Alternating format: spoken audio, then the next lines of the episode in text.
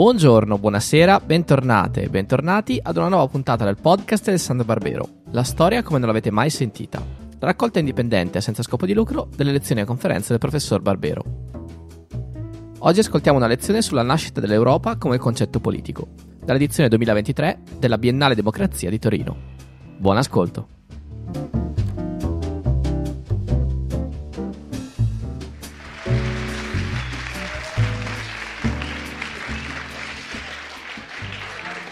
Buongiorno, buongiorno a tutti.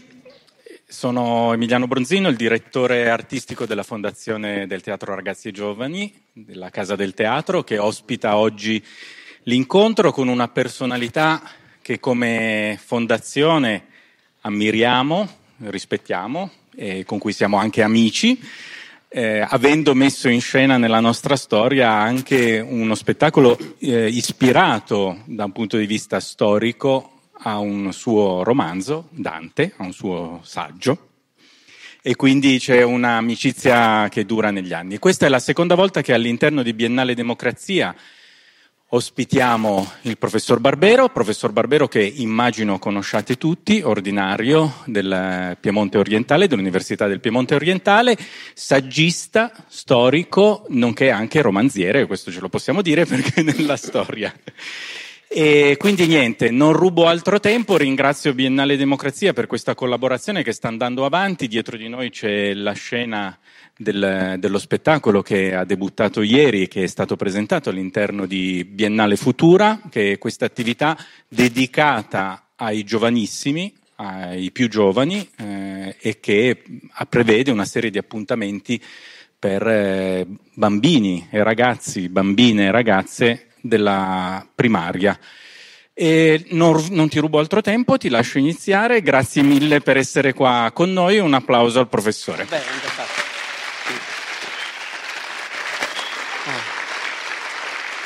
Vabbè, eh. Grazie di questo secondo spontaneo applauso.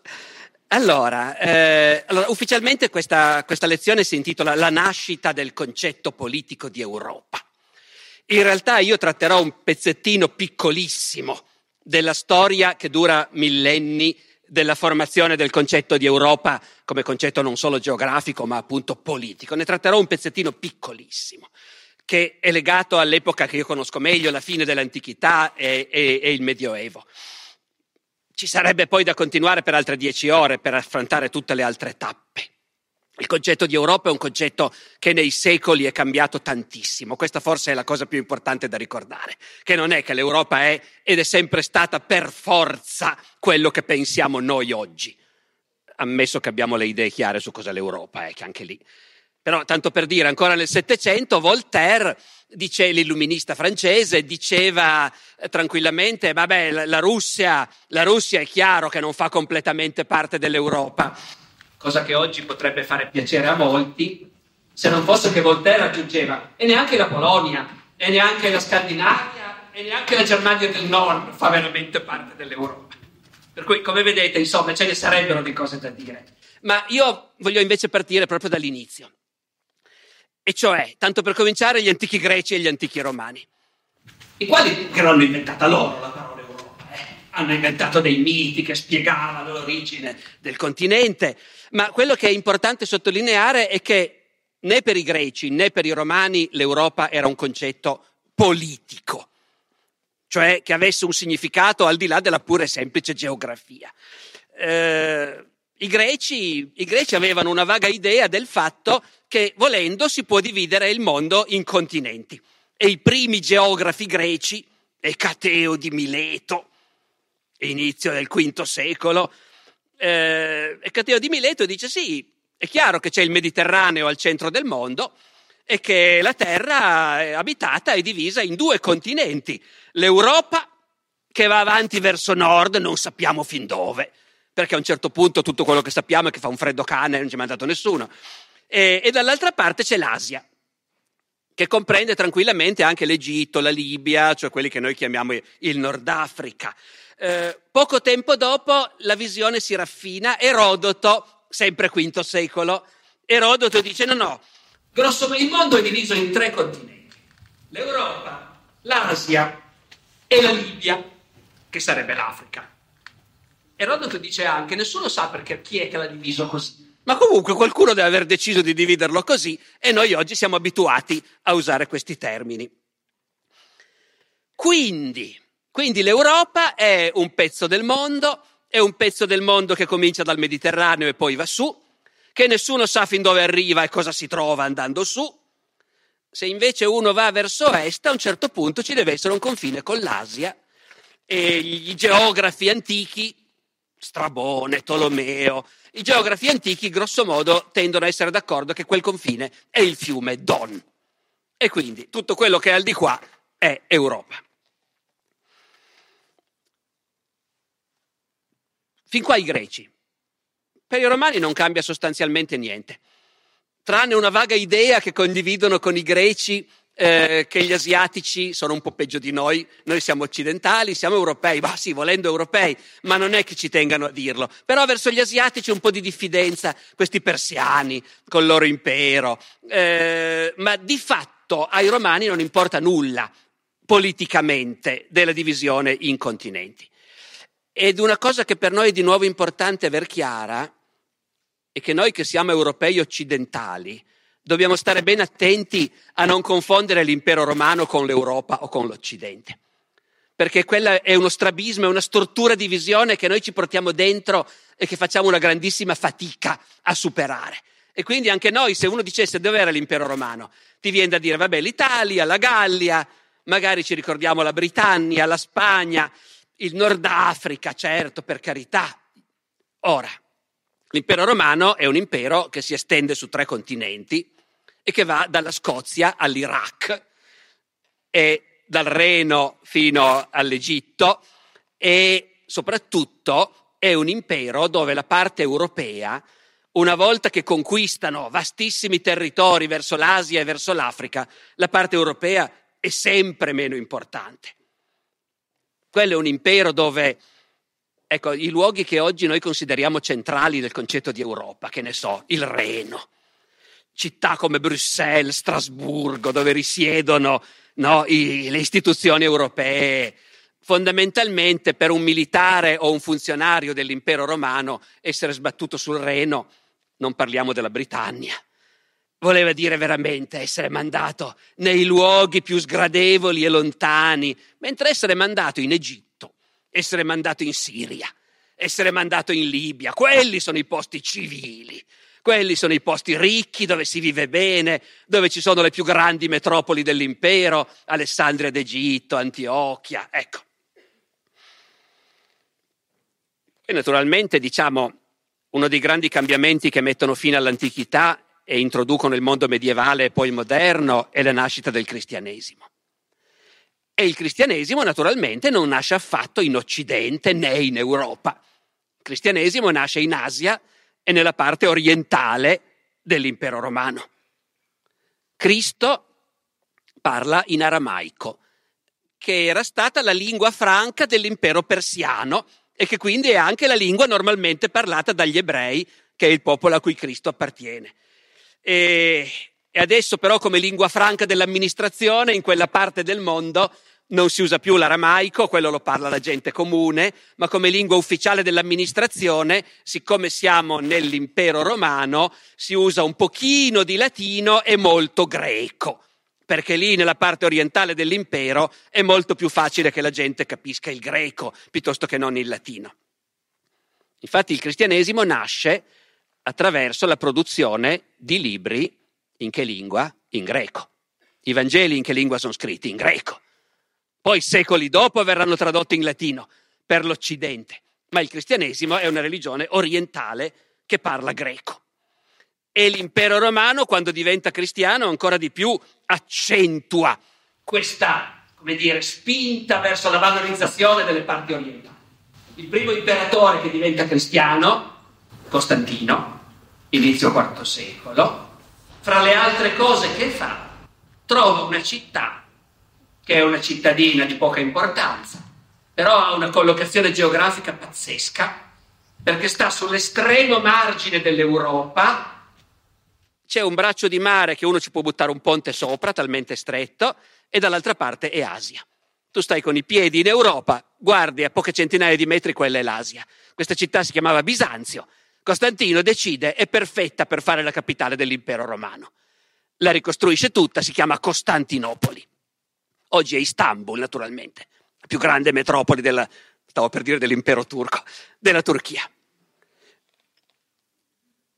Dunque, dunque, se uno guardasse il mondo tra la fine dell'antichità e l'inizio del Medioevo, all'epoca delle invasioni barbariche, vedrebbe un mondo dove, un mondo, il nostro pezzo di mondo, e poi ci sono altri mondi, ovviamente. C'è l'Asia, eh, c'è la civiltà cinese che sta cominciando a decollare, c'è l'India, eh, c'è l'America, ma però noi, il mondo di quelli che abitavano qui, che abitavano intorno al Mediterraneo. Se uno guarda quel mondo lì, vede un mondo dove la, la civiltà è quella di un grande impero romano che parla latino e greco e che è cristiano. E dove il grosso delle grandi metropoli, della discussione intellettuale, della, dell'economia e così hanno un baricentro molto spostato verso Oriente, verso la parte greca, asiatica dell'impero. L'Europa è un pezzo non così importante dell'impero romano e poi sono vaste terre verso nord, perché anche i romani non è che ne sappiano più dei greci. Quello che sanno è che più vai a nord, più fa freddo, incontri i barbari e perché mai dovremmo andare tanto in là?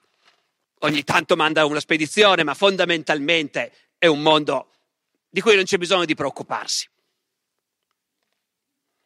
Sono quelli che abitano quel mondo lì, quello che i romani chiamano il barbaricum, che vengono a preoccuparsi dell'impero romano e di come si vive nell'impero romano.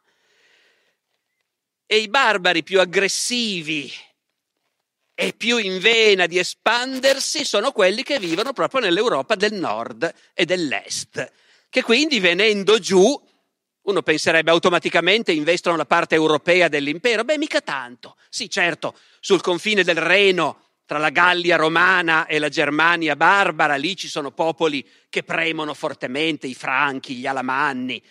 Ma in realtà la prima grande invasione che effettivamente destabilizza l'impero romano si verifica nella parte orientale dell'impero, europea ma orientale.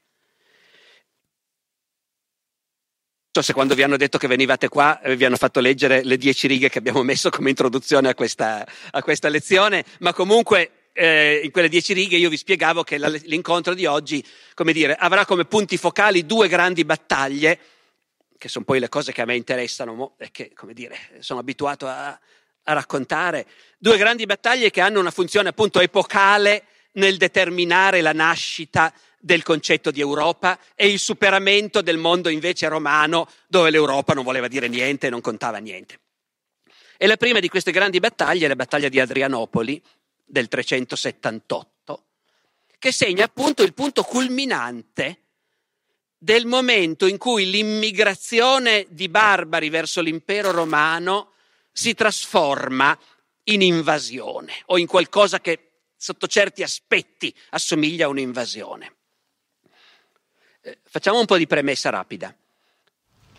L'impero romano per secoli ha assorbito immigrati e li ha assorbiti con un certo successo, integrandoli, dando garanzie abbastanza precise di cittadinanza, dando lavoro, ma anche, sia chiaro, eh, con metodi estremamente brutali, violenti, ordinando a chi veniva di andare in un certo posto a fare un certo lavoro. Insomma, erano i meccanismi di un impero che era di fatto una dittatura, dove l'imperatore poteva fare tutto quello che voleva, nessuno osava protestare. Non, era, dire, non è certo uno scenario che si possa trasferire al nostro mondo. Ma sta di fatto che però, obiettivamente, per secoli l'impero romano ha integrato con successo barbari e li ha trasformati in cittadini romani.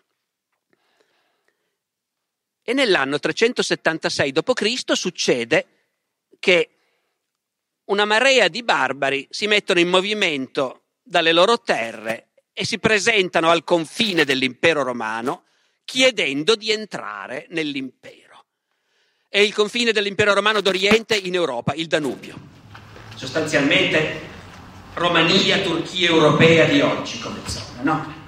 Si presentano dei barbari che si chiamano i Goti. Questi Goti i romani li conoscono benissimo, sono barbari che vivono appunto al di là della frontiera dell'impero, nel, dove oggi sono la Romania, l'Ucraina, e sono barbari che da secoli un po' combattono l'impero romano, un po' lo servono come mercenari.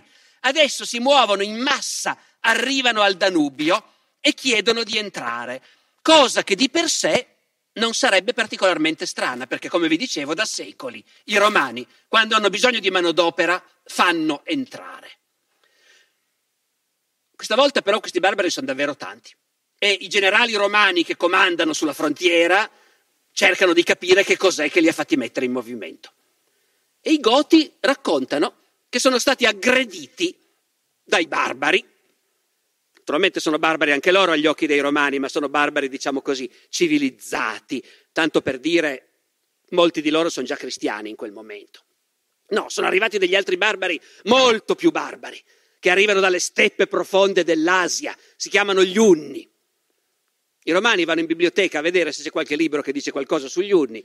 Se ne sa pochissimo, ma qualcosa dicono i geografi, sono un popolo terribilmente barbaro, tanto che sono nomadi, non hanno neanche una sede propria. Eh, questa è una cosa che sconvolge i romani, per i quali l'identità di una persona è legata strettamente al posto dove sei nato.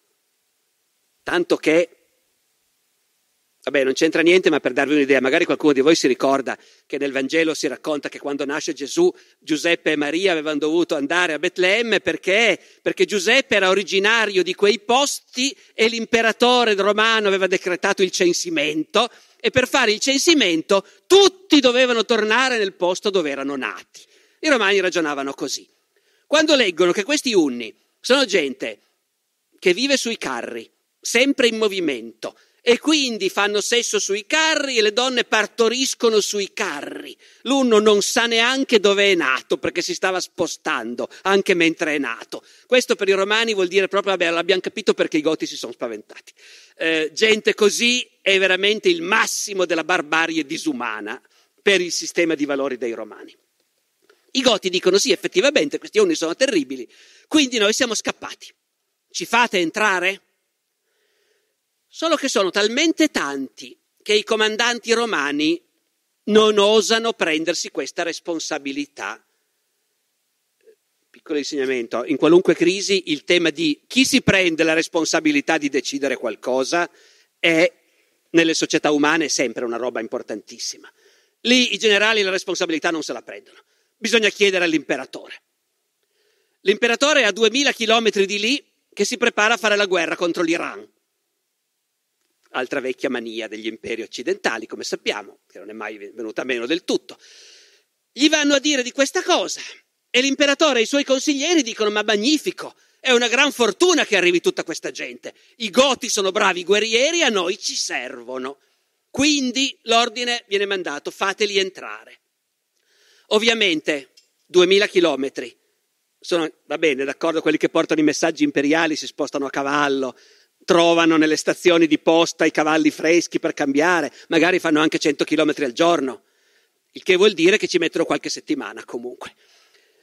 Sul Danubio la situazione è diventata drammatica perché i goti dall'altra parte, aspettando il permesso di entrare e sempre col terrore di sentirsi gli unni che gli arrivano addosso, sono estremamente tesi e gruppetti di giovani guerrieri hanno provato a entrare lo stesso, di nascosto ma in assenza di ordini i romani fanno la guardia. Quindi sono stati tutti respinti, c'è scappato anche il morto. E adesso invece arriva l'ordine dell'imperatore che bisogna farli entrare. Sono nuovi sudditi per l'impero e nuove braccia per i nostri campi e nuove braccia per il nostro esercito soprattutto. Quindi si comincia a farli passare. Sul Danubio non c'è neanche un ponte ne aveva fatto uno Costantino parecchi anni prima proprio per andare a scocciare i Goti dall'altra parte e poi è crollato, i romani non sono mai riusciti a ricostruirlo. Quindi si va in barca con zattere, con imbarcazioni di tutti i tipi a portare attraverso questo fiume immenso questa marea di gente. Il fiume è in piena. Succede di tutto, barche che si ribaltano, gente che affoga, famiglie che si separano. Comunque arrivano, a migliaia e a migliaia sbarcano nel disordine più totale. saltano tutte le regole. Le regole sono che normalmente i romani quando fanno entrare immigrati ci sono dei banchetti con dei segretari che prendono il nome di tutti, così li contiamo, salta tutto, non contano più niente. L'altra regola è i guerrieri entrando consegnano le armi. Ma in quel caso i guerrieri che vogliono tenersi le armi di nascosto basta che paghino una bustarella alle sentinelle e li fanno entrare, senza perquisirli. Poi ci sono i bambini. Non so se avete presente che il numero di bambini in una società non è sempre lo stesso, dipende. Nella nostra società, che è stata per tanto tempo fin troppo ricca e dove di bambini se ne fanno pochi, nella, su dieci persone se trovi un bambino è già tanto. Pensate come oggi una società africana invece, dove sono tutti giovani, dove non tanti arrivano a essere vecchi, sono tutti giovani e c'è una marea di bambini. All'epoca è così. Quindi questa gente che passa c'è una marea di bambini e la gente sparisce affogata nel fiume, si perdono, le famiglie si dividono, è pieno di bambini che non si sa più di chi sono. Dice un testimone, uno dei pochi che ci hanno raccontato queste cose, non c'è un ufficiale romano in servizio sul fiume che non si sia portato a casa la ragazzina o il ragazzino, perché c'è la schiavitù nell'impero romano ovviamente. Questi bambini non sono di nessuno, se li prendono. E arrivano, arrivano, arrivano. Dopo un po' i comandanti romani si spaventano perché continua a arrivare gente, noi li traghettiamo, ma dall'altra parte è sempre pieno di gente che preme per imbarcarsi. Cosa diavolo sta succedendo? Vanno a informarsi di nuovo. Eh, si è sparsa la voce che i romani hanno aperto la frontiera e quindi anche un sacco di gente che non, eh, non aveva affatto pensato di muoversi fino a quel momento adesso invece ha deciso di partire per approfittare di questa occasione. So, avete presente il confine fra gli Stati Uniti e il Messico, col muro? Ecco, pensate cosa succederebbe nell'America del Sud se si spargesse la voce che gli americani del nord hanno aperto il muro e fanno entrare. Ecco. A questo punto i generali romani si spaventano perché sta arrivando davvero troppa gente e quindi stoppano tutto. Chi è dentro è dentro, ma per adesso basta. Gli altri rimangono al di là. E da questo lato del Danubio si crea questo enorme campo profughi, con tutta questa gente che è entrata e che adesso bisogna sistemare. Operazioni di quel genere i romani erano abituati a farle.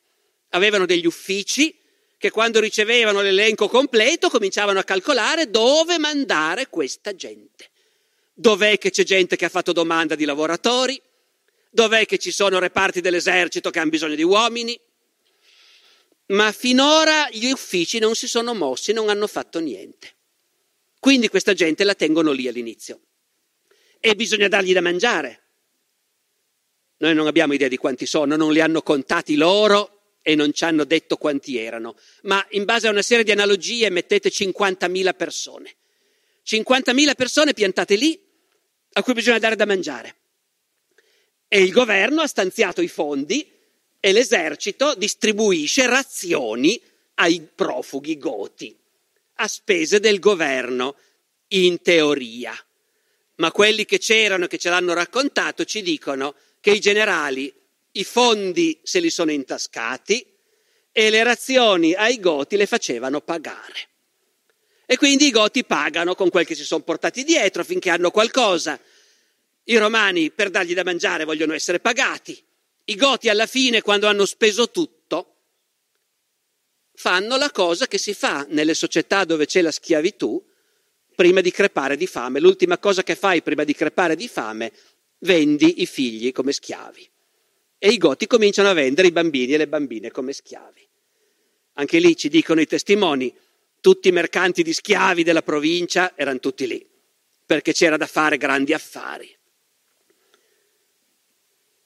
E poi a un certo momento la situazione diventa così tesa che i generali romani, che appunto da un lato intascano un sacco di soldi, quindi li tengono lì il più possibile, però poi viene il momento che si rendono conto che a tenerli lì scoppia tutto. Quindi no, basta, li dobbiamo far affluire verso l'interno, dove gli uffici si spera che abbiano trovato modo di sistemarli. Li fanno partire, scortati da tutte le truppe romane che ci sono in zona, perché sono terrorizzati di quello che può succedere. Tanto che partono davvero tutte le truppe romane dalla zona per scortare questo enorme convoglio di profughi. Ma come ricordate, dall'altra parte del fiume è rimasta una marea di goti che non avevano potuto entrare. E adesso si accorgono che le truppe romane si stanno allontanando. E quindi anche quelli cominciano a entrare, di nascosto, senza permesso, senza passaporto. Intanto il convoglio dei profughi lo fanno affluire verso l'interno e affluendo verso l'interno si scopre che non c'è niente di preparato per loro.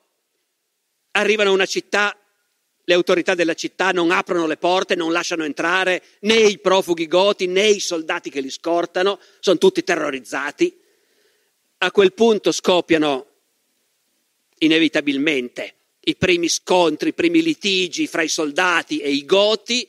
I goti tirano fuori le armi che tanti di loro si erano portati dietro di nascosto, cominciano a scannarsi fra loro.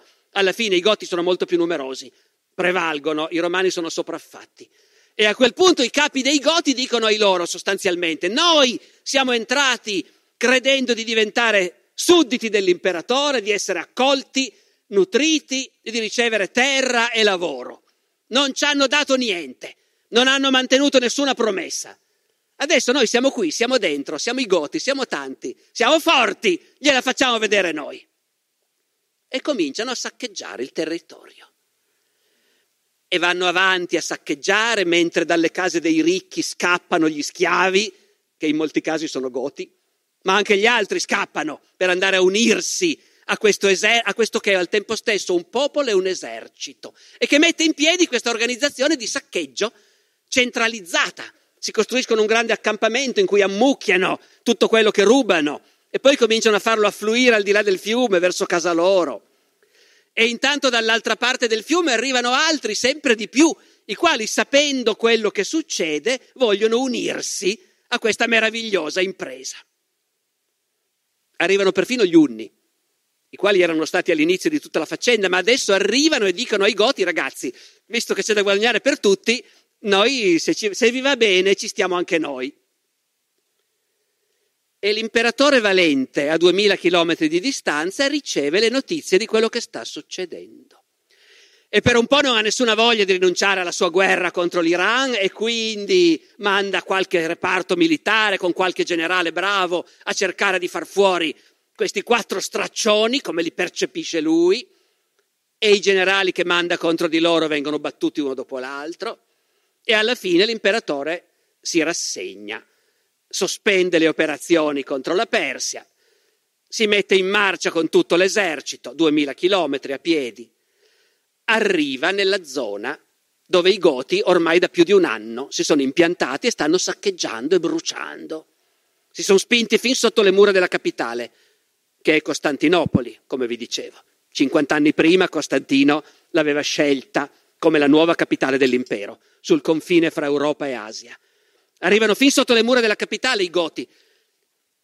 Città, dalla città si vedono bruciare le ville dei ricchi e i villaggi contadini nella campagna, in città il clima è tesissimo, l'imperatore Valente arriva finalmente nella sua capitale col suo esercito, va ai giochi del circo, che sono un momento politico fondamentale. Nella politica romana i giochi del circo sono il momento in cui l'imperatore incontra il popolo e tasta, come dire, il terreno. Non so se avete visto il gladiatore, insomma, per vedere un po' com'è l'opinione dello, del, dell'opinione pubblica, l'umore dell'opinione pubblica. Ai giochi del circo l'imperatore Valente viene fischiato, cosa che non è affatto un buon segnale per un imperatore romano, perché l'imperatore romano è eletto a vita, non deve preoccuparsi di essere rieletto, però deve preoccuparsi di sopravvivere. E quando il popolo ti fischia vuol dire che siamo vicini a qualcosa di brutto. Quindi l'imperatore decide, va bene, allora adesso vado io ad affrontare i Goti, che sarà mai. Esce con l'esercito, li trova, vicino a una città che si chiama Adrianopoli. Oggi siamo nella Turchia europea. Come vedete, proprio sul confine fra i continenti, no? È un pezzettino di Europa, però appartiene alla Turchia. E i Goti vedono arrivare l'esercito romano, comandato dal suo imperatore e succede un'altra cosa abbastanza surreale, nel senso che i Goti A questo punto mandano una delegazione all'imperatore dicendo, vabbè, possiamo ancora discutere. Voi avete tradito le promesse, noi non abbiamo fatto i bravi, però dopo tutto, poi siamo tutti cristiani, e mettiamoci d'accordo. E all'imperatore sta bene di cominciare a discutere, perché ammazzare tutta questa gente che potrebbe lavorare gli sembra uno spreco. Perché comunque i romani da questo punto di vista, fatemi dire ancora questo, sono molto diversi da noi. Il fatto che adesso siano diventati cristiani cambia abbastanza poco. I romani non davano nessunissimo valore alla vita umana in quanto tale, non la consideravano minimamente una cosa sacra e si divertivano nel circo a vedere i gladiatori che si scannavano fra loro per far ridere il popolo. Contemporaneamente sapevano che gli esseri umani sono una roba utilissima e quindi non si sognavano di sprecarli quando li avevano a disposizione. Far lavorare la gente è una cosa che crea ricchezza e lo avevano ben chiara questa cosa. La vita non è sacra per nulla, ma gli esseri umani sono una ricchezza. Quindi discutono. E mentre discutono, anche lì, tra i soldati romani e i goti, cominciano i tafferugli, gli insulti, i lanci di pietre, poi si passa alle frecce e alla fine divampa una battaglia che nessuno si aspettava. È la battaglia di Adrianopoli, appunto, del 378, in cui l'esercito romano viene annientato dai Goti. L'imperatore Valente muore, non si sa più niente di lui, l'esercito dell'impero d'Oriente è tolto di mezzo, i Goti sono padroni della situazione. E a questo punto cosa succede? A questo punto succede che i Goti, con i Goti bisogna negoziare. I successori di Valente negoziano con i Goti, perché non siamo più in grado di ammazzarli tutti ormai. Bisogna fare la pace con loro in qualche modo. E quello che chiedono i Goti è di essere mantenuti dentro l'impero romano, loro sono disposti a combattere per l'imperatore, è quello che sanno fare, però vogliono essere pagati, mantenuti, trovare una zona dove stabilirsi stando tutti insieme, vi è chiara la differenza. Fino a un attimo prima gli immigrati che venivano, venivano messi a lavorare, obbedivano alla burocrazia romana e avevano una chiara prospettiva col tempo di diventare cittadini romani. Adesso i goti non vogliono obbedire a nessuno, vogliono restare goti, vogliono restare fra loro, comandati dai loro capi, però vivere dentro l'impero, per carità, obbedire all'imperatore quando c'è da fare la guerra, ma per il resto vivere dentro l'impero. Da questa specifica vicenda comincia la prassi per cui alla lunga ai barbari vengono attribuiti vasti territori dicendogli va bene, stabilitevi lì e governateli voi quei territori. Le autorità romane si ritirano, l'esercito romano si ritira e il popolo barbaro prende possesso di un territorio. Nascono così i regni romano-barbarici, che sono territori che continuano a essere abitati dai romani. La grande maggioranza della popolazione continua a essere romana, naturalmente. Continuano a esserci le città romane, la moneta romana, i commerci, si parla latino, ma l'esercito romano se n'è andato e ha lasciato il posto in ogni zona a un piccolo popolo barbaro che sta lì, comanda, difende il territorio dai nemici, riscuote le tasse. Questi sono i regni romano-barbarici, i Goti, i Longobardi, i Franchi, tutti quelli che studiamo a scuola. Perché per parlare di Europa come concetto politico sono partito da questo? Perché le invasioni barbariche, che sono cominciate sulla frontiera dell'impero d'Oriente, però scavano un solco profondissimo fra le due metà dell'impero. Le due metà dell'impero che sono governate da imperatori diversi, eh? c'è un imperatore d'Oriente e un imperatore d'Occidente. Ci sono due governi romani che in teoria dovrebbero andare d'accordissimo fra loro, poi come sempre succede non è detto che vadano così d'accordo. Man mano che i barbari affluiscono, perché dopo i Goti ne arriveranno altri, man mano che i barbari affluiscono e l'impero non è abbastanza forte da tenerli fuori e non è più capace di integrarli, ma deve accettare di cedere loro dei territori, il governo dell'impero d'Oriente riesce a fare in modo che i barbari si spingano tutti verso Occidente. I Goti, che hanno cominciato nella Turchia europea, costruiscono il loro regno nell'attuale Francia del Sud e poi in Spagna. E così tutti gli altri vengono spinti verso Occidente. Il risultato è che sostanzialmente l'impero romano crolla Avete presente, no? Immagino che i vostri manuali ancora citino comunque la data del 476 d.C., deposizione di Romolo Augustolo come data di crollo dell'impero romano, d'Occidente, naturalmente. Perché ormai in Occidente tutto il territorio, o quasi tutto, è governato dai barbari. L'impero d'Oriente no. Nell'impero d'Oriente i barbari non si stabiliscono continuano a esserci semmai immigrati barbari che si integrano, l'impero romano d'Oriente sopravvive ancora per altri mille anni, anche se noi lo chiamiamo l'impero bizantino, ma in realtà è l'impero romano d'Oriente con la sua capitale a Costantinopoli, romano, greco come lingua, cristiano. Invece l'Occidente se n'è andato, l'Occidente è occupato dai barbari. E l'Occidente vuol dire l'Europa. Certo ci sarebbe anche il Nord Africa, la storia è un po' più complicata di così, ma poi il Nord Africa lo riconquistano a un certo punto i bizantini.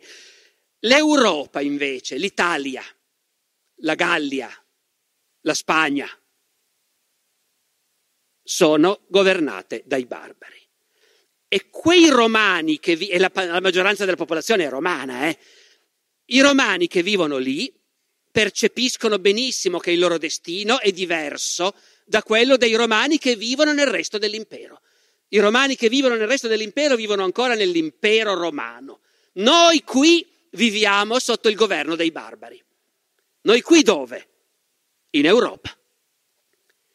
È in questi secoli delle invasioni barbariche che per la prima volta uno vede usata l'Europa per indicare non solo un, un, un elemento geografico, no? ma un pezzo del mondo romano che ha un suo destino diverso dal resto.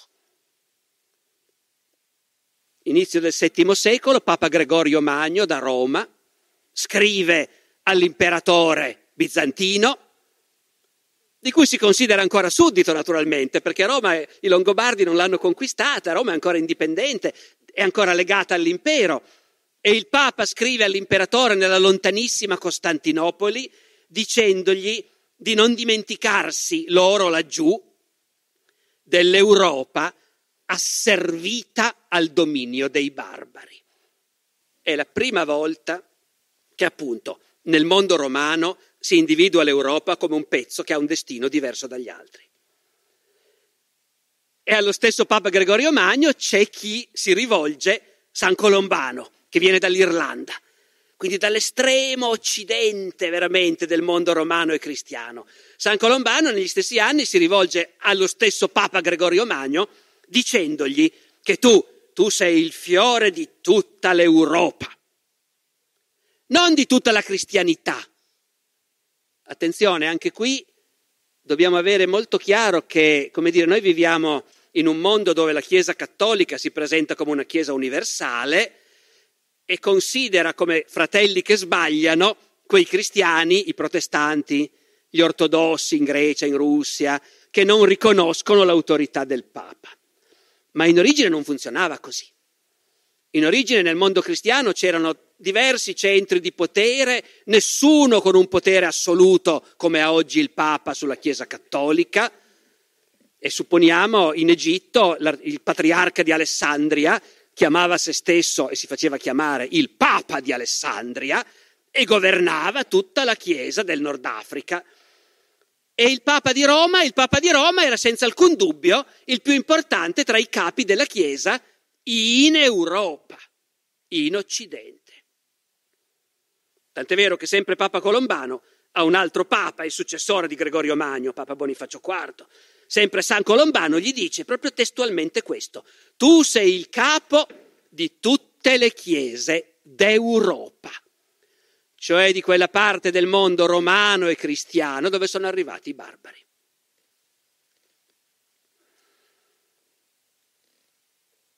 E all'inizio questi barbari e i romani sono due popoli totalmente distinti, sono anche fisicamente diversi I barbari sono alti, biondi, biondi o rossi di capelli, i romani li trovano un po' ridicoli. Eh, hanno consuetudini diverse, lingua diversa, mangiano cose diverse, puzzano occhi dal punto di vista dei romani e viceversa probabilmente. Col tempo stanno insieme per secoli, d'accordo? I regni romano-barbarici durano 200-300 anni, dieci generazioni. Col tempo cominciano a sposarsi fra loro, a fondersi fra loro.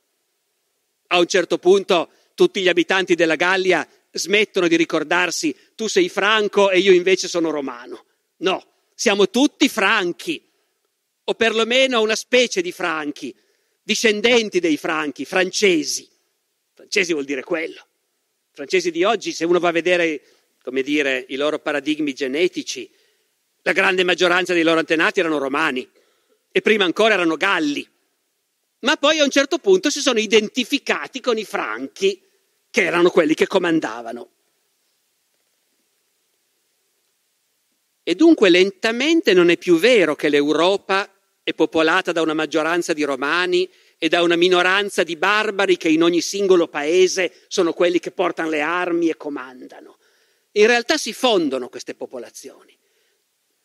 Nasceranno col tempo i francesi, gli italiani, gli spagnoli,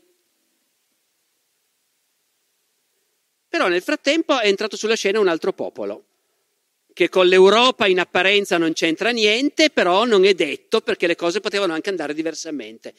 Negli stessi secoli, settimo, ottavo secolo, in cui in Italia i Longobardi e i Romani si fondono e almeno nel nord diventano tutti Lombardi, che vuol dire Longobardi naturalmente. E in Gallia Romani e Franchi si fondono e diventano tutti francesi e in Spagna anche i Goti e i Romani si stavano fondendo, stavano diventando spagnoli. In quegli stessi secoli è arrivato un altro popolo che non c'entrava niente, gli arabi. Maometto crea la religione islamica, gli arabi entusiasmati da questa nuova religione traboccano fuori dal loro paese d'origine, che è l'attuale Arabia Saudita, grosso modo, e avviano una incredibile espansione. Nei, due, nei tre continenti creando un nuovo impero vasto quanto l'impero romano. In Asia si fermano solo quando sbattono nei cinesi, ma occupano gran parte di quello che era stato l'impero persiano e l'Asia centrale. In Africa dilagano, occupano tutto il Nord Africa. Contro Costantinopoli vanno a sbattere, la assediano ma non riescono a prenderla. Però continuano verso l'Europa dall'altra parte. Arrivati in fondo al Nord Africa c'è lo stretto di Gibilterra basta un po' di imbarcazioni, lo passi, sei in Spagna. All'inizio dell'VIII secolo gli arabi invadono anche la Spagna, abbattono il regno dei Goti e si impadroniscono di gran parte della Spagna. Arrivano ai Pirenei. E a questo punto hanno incontrato le popolazioni di questi paesi, che loro non chiamano europei, ma che sono di fatto gli europei. Chi sono agli occhi degli arabi gli abitanti di questi paesi. I popoli del sole pallido, come dicono gli arabi, i quali già arrivati in Spagna hanno l'impressione di essere un paese molto a nord e molto freddo, figuratevi quando passano i Pirenei e arrivano in Francia. I popoli che incontrano in questi paesi agli arabi fanno un effetto incredibile. E cercano di spiegarsi come mai sono così strani. E gli scrittori arabi di questi secoli e dei secoli successivi, per tutto il Medioevo, gli arabi si interrogano sugli europei, senza chiamarli così, ripeto, ma sui barbari del nord. Gli arabi si interrogano chiedendosi fondamentalmente, ma com'è che sono così stupidi? Cos'è che li rende così stupidi, così lenti, così addormentati, così rozzi, così torpidi? E gli scrittori arabi dicono, eh, vabbè, ma deve essere che appunto da loro non c'è mai il sole fa freddo, piove, nevica, è umido. E per forza che gli esseri umani che crescono in quel clima lì vengono fuori fatti male, rozzi. Per carità, grandi e grossi, eh? sproporzionati, cervello piccolissimo, colpa del freddo.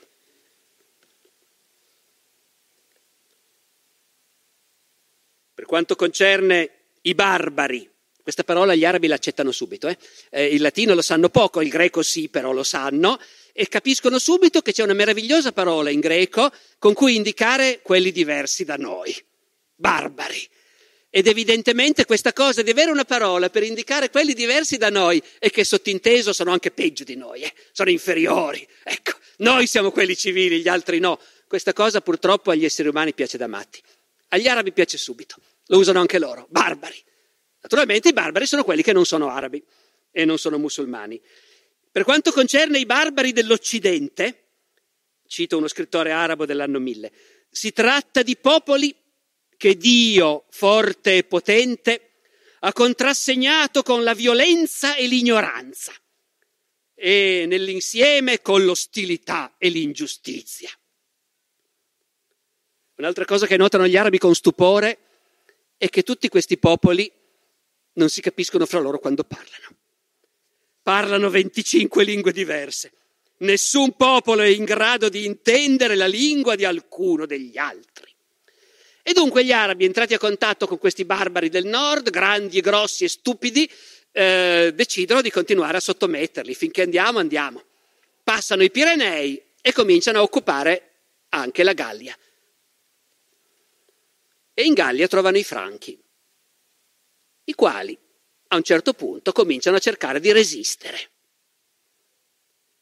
E nell'anno 732 viene combattuta nel cuore della Francia, presso la città di Poitiers, una battaglia passata alla storia e che di nuovo è una tappa fondamentale per definire l'Europa politica come si è poi definita nel corso dei secoli alla battaglia di Poitiers un esercito arabo che era venuto fuori dalla Spagna, passato i Pirenei, è arrivato fin nel pieno, nel mezzo della Francia, saccheggiando e facendo bottino, viene affrontato dai franchi, comandati dal maestro di palazzo, cioè il primo ministro e comandante in capo del re franco, che si chiama Carlo, soprannominato Martello, cioè il piccolo Marte, e il nonno di Carlo Magno, fra parentesi.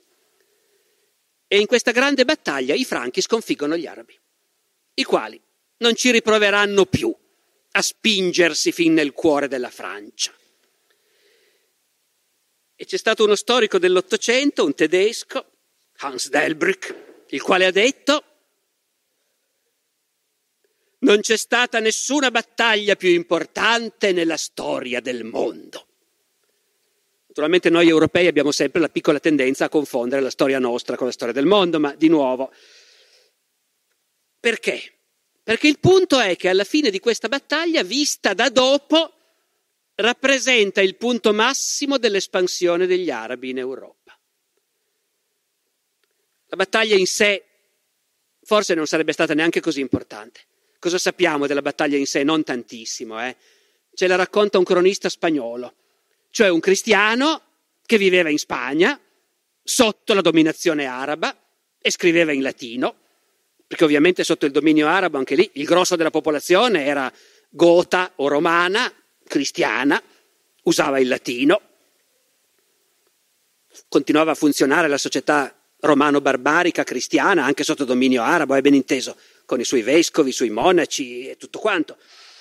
Un, l'unico cronista che ci racconta un po' in dettaglio questa battaglia, appunto, è un cristiano di Spagna, il quale racconta che appunto il comandante Abderrahman aveva invaso la Gallia bruciando e saccheggiando, era arrivato fin vicino a Poitiers, poi si era diretto verso una città vicina, Tours, a Tours c'è la basilica di San Martino. San Martino era il santo che i franchi amavano e temevano più di tutti. Quindi quello era il centro religioso della Gallia franca. Una grande basilica e piena di tesori, naturalmente. Donazioni, oggetti sacri e così via. Quindi l'esercito arabo si dirige lì. Oltretutto la basilica di un grande santo, agli occhi dei musulmani, è anche il simbolo di come i cristiani si sono allontanati dalla verità. Perché naturalmente nella prospettiva islamica i cristiani sono anche loro un popolo del libro, anche loro hanno ricevuto una rivelazione da Dio e Gesù era un grande profeta, però poi i cristiani hanno perso la testa. Si sono inventati che Gesù era figlio di Dio, cosa grottesca agli occhi dei musulmani, cosa che contraddice il fatto che Dio è uno solo. E poi i cristiani costruiscono templi in onore di, dei santi, di esseri umani, si sono fatti degli idoli, questa è la prospettiva islamica ortodossa. E quindi andare a attaccare una di queste basiliche dove i cristiani, nella loro stupidità, eh, come dire, venerano gli idoli dei loro santi, beh certo, niente di meglio, andiamo a farlo. Le fonti arabe dicono poco di questa battaglia, tranne che Abderrahman fu sconfitto e ucciso, che molti del suo esercito vennero uccisi e quindi caddero martiri. La battaglia in arabo è chiamata Balaat e Shuada, che vuol dire la strada del martirio. Balaat è la strada lastricata, era la grande strada romana che andava da Poitiers a Tours e che gli arabi si trovano sbarrata dall'esercito franco. E, e dicono i cronisti arabi, appunto, Abd al-Rahman trovò la morte del martire in paese nemico nel mese di Ramadan del 114 secondo, è 732 secondo il nostro calendario, secondo quello islamico è il 114. Voglio dire, pensate che popolo giovane che erano, che viveva nell'anno 114 della sua era. E invece il cronista cristiano spagnolo racconta con qualche dettaglio in più. E racconta per l'appunto che l'esercito di Abderrahman dilagava in Francia, e che poi si è trovato la strada sbarrata da Carlo, comandante dei Franchi, e i Franchi erano lì che sbarravano la strada in massa. E dice il cronista, che inventa chiaramente, per sette giorni si sono guardati in faccia. Gli arabi non erano tanto sicuri di attaccare e i franchi stavano fermi. E poi gli arabi alla fine hanno perso la pazienza e sono andati all'attacco. E i franchi sono rimasti fermi. Qui capite, il cronista è un cristiano che scrive in latino, ma sta in Spagna, in mezzo al mondo arabo. Anche lui vede i franchi come gente del nord, gente torpida, corpulenta, rigida, un po' stupida, che però in una battaglia così, ecco, quando si tratta di star fermi, e quindi il cronista spagnolo dice, le genti del nord rimanendo immobili come un muro, come una barriera di ghiaccio, stretti gli uni agli altri, uccidono gli arabi che gli vengono addosso. Questa immagine delle genti del nord e del muro di ghiaccio piacerà da matti agli storici poi dell'epoca moderna che esalteranno la battaglia di Poitiers come un momento decisivo nella nascita dell'Europa. Per il cronista non c'è dubbio eh, che questi qua del nord effettivamente in battaglia sono temibili proprio perché sono grandi e grossi. Eh, più forti degli arabi per la mole delle membra e coperti di ferro. E poi, dice il cronista spagnolo, e qui è la cosa più interessante di tutte da un certo punto di vista, dice quel giorno gli arabi sono stati respinti con terribili perdite. I settentrionali sono rimasti fermi. Si aspettavano il giorno dopo di essere di nuovo attaccati. Il giorno dopo gli arabi se n'erano andati. E a questo punto, dice il cronista, gli europei sono avanzati fino al loro accampamento e lo hanno trovato vuoto. Gli europei hanno esplorato bene tutta la zona e hanno scoperto che gli arabi se n'erano andati davvero. Gli europei è la prima volta in assoluto che compare questa parola. Non è mai stata usata da nessun altro, compare qui per la prima volta in lingua latina il termine europei, europenses. Dal punto di vista del cronista spagnolo, ecco, sarebbe interessante chiedergli e tu chi sei? Sei un europeo o no? Tu che scrivi in latino in Spagna ma che vedi le cose dal punto di vista degli arabi in realtà. Eh, questo non glielo potremo mai chiedere, non sappiamo neanche come si chiamava quello lì. Ma certamente per lui i franchi sono gli europei e gli arabi erano qualcos'altro. Su questa cosa i cronisti del Medioevo nei secoli successivi non saranno particolarmente interessati. Ma nell'età moderna, invece, questa battaglia di Poitiers viene riscoperta e intorno a questo evento si costruisce una grandiosa leggenda. Il fatto cioè che lì la storia d'Europa e quindi la storia del mondo era davanti a un bivio. Se avessero vinto gli arabi, la storia del mondo sarebbe diversa. E naturalmente il discorso è poi, per fortuna hanno perso loro, per fortuna di tutto il mondo, perché naturalmente la tendenza di noi europei è di confondere leggermente gli interessi nostri con quelli di tutto il mondo, lo si vede sempre, anche oggi, e lo si vede anche nel nostro passato. Per cui uno storico francese del Seicento può scrivere che i franchi di Carlo Martello sono i liberatori del genere umano. Voltaire, lo stesso che prima diceva la Russia non è Europa ma neanche la Germania, Voltaire senza Carlo Martello la Francia diventava una provincia maomettana, dove maomettano è il termine un po' insultante che si usava una volta per dire musulmano, no? Un altro grande storico del Settecento, un inglese stavolta, Gibbon, che fa tutto un ragionamento sulla battaglia di Poitiers e dice pensate, pensate se i franchi non avessero vinto. Oggi a Oxford si insegnerebbe il Corano e tutti noi inglesi saremmo circoncisi, cosa che lo sgomentava particolarmente evidentemente, e crederemmo nella santità della rivelazione di Maometto. E poi via. Storici dell'Ottocento francesi, si trattava della salvezza di tutta l'Europa cristiana. Questa grande battaglia è stata decisiva, l'Europa, l'Europa deve ancora oggi la sua esistenza, la sua religione perché la religione dell'Europa è il cristianesimo, per uno scrittore dell'Ottocento è evidente e ovvio, e la sua libertà alla vittoria di Poitiers. Salvato la cristianità, se avessero vinto i saraceni il mondo diventava maomettano, è una di quelle liberazioni che influenzano per secoli la felicità dell'umanità. E dunque, Lasciamo stare le esagerazioni, perché poi tutti quelli che si sono fermati a ragionare su si sono detti, va bene, e se gli arabi avessero vinto, avrebbero saccheggiato la basilica di Tours e sarebbero tornati a casa perché erano venuti a fare bottino. E la prossima volta che ci avessero riprovato, una volta o l'altra gli andava male. Però non importa. Sta di fatto che in quella battaglia un contemporaneo per la prima volta ha visto gli europei che si difendevano dall'invasione araba e che poi per secoli e secoli si è continuato a dire che quello è il momento in cui è stato deciso il futuro dell'Europa.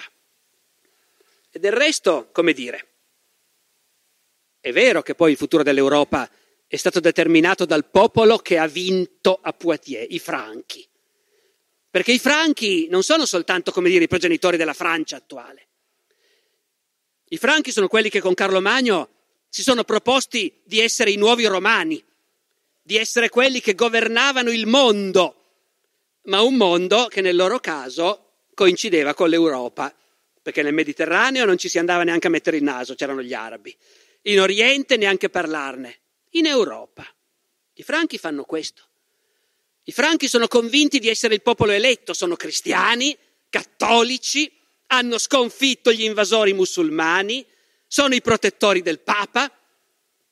Quando Carlo Magno, nipotino di Carlo Martello che ha vinto a Poitiers, quando Carlo Magno è un bambino, alla legge dei Franchi, la Lex Salica, viene aggiunto un prologo in cui si spiega che i Franchi sono il popolo prediletto da Dio. Non come i Romani, i Romani hanno governato per secoli, ma noi Franchi siamo meglio. Non fosse altro perché noi siamo cristiani, mentre i Romani, cosa facevano i cristiani? Li buttavano nel circo a farli divorare dalle belve. Noi invece i martiri li onoriamo nelle nostre chiese e questo pezzo da antologia si conclude dicendo Viva Cristo che ama i franchi. Con questa premessa i franchi, che sono tanti, sono potenti, sono grossi, sono ricchi, sono bellicosi, sotto la guida di Carlo Magno conquistano praticamente tutta l'Europa continentale. L'identificazione, tra l'altro, tra i franchi e l'Europa è una cosa che a noi oggi non viene più naturale, ma che in tutto il mondo medio orientale e asiatico continua a essere di attualità, perché è pieno di lingue, ripeto, dal Medio Oriente all'Indocina, in cui ancora oggi europeo si dice franco. French o varie altre varianti ma quello è il termine che usano. E in certe lingue turche l'Europa si chiama normalmente Frangistan, il paese dei franchi. E i contemporanei sono perfettamente consapevoli del fatto che i franchi hanno ristabilito l'impero romano, ma non l'hanno ristabilito su tutto il territorio dell'antico impero. Il Medio Oriente non ce l'hanno, i Balcani non li hanno, lì c'è Bisanzio, il Nord Africa non ce l'hanno, lì ci sono ancora gli arabi. Non hanno nemmeno tutta la Spagna, ce l'hanno in gran parte gli arabi. Ma tutto il resto è il nuovo impero romano dei Franchi ed è l'Europa. E questo i contemporanei di Carlo Magno ce l'hanno chiarissimo. Gli scrivono nei testi che i poeti gli dedicano o nelle lettere dei suoi consiglieri, tu trovi l'esaltazione di Carlo Magno che con le sue conquiste ha diffuso il cristianesimo in partibus Europe, fino ai confini dell'Europa.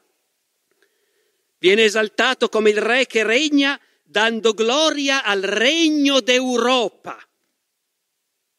E finalmente nel 799, l'anno prima che Carlo Magno raccolga i frutti di tutto questo, incorona- facendosi incoronare imperatore romano in San Pietro a Roma, nel 799 un poeta lo definisce Rex Pater Europe, il re padre dell'Europa.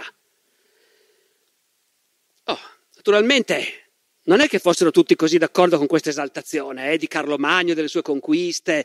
Per esempio, a Costantinopoli i bizantini, che si sentivano i veri romani e che sono un po' scandalizzati dall'idea che questo re barbaro sia stato incoronato imperatore romano e che adesso la città di Roma obbedisce a lui invece di obbedire al legittimo imperatore romano a Costantinopoli. Ecco, i cronisti bizantini, quando raccontano che Carlo Magno, re dei Franchi, un barbaro, è stato incoronato a Roma, la loro tendenza è a dire, ecco, siamo alle solite, ci sono di nuovo le invasioni barbariche.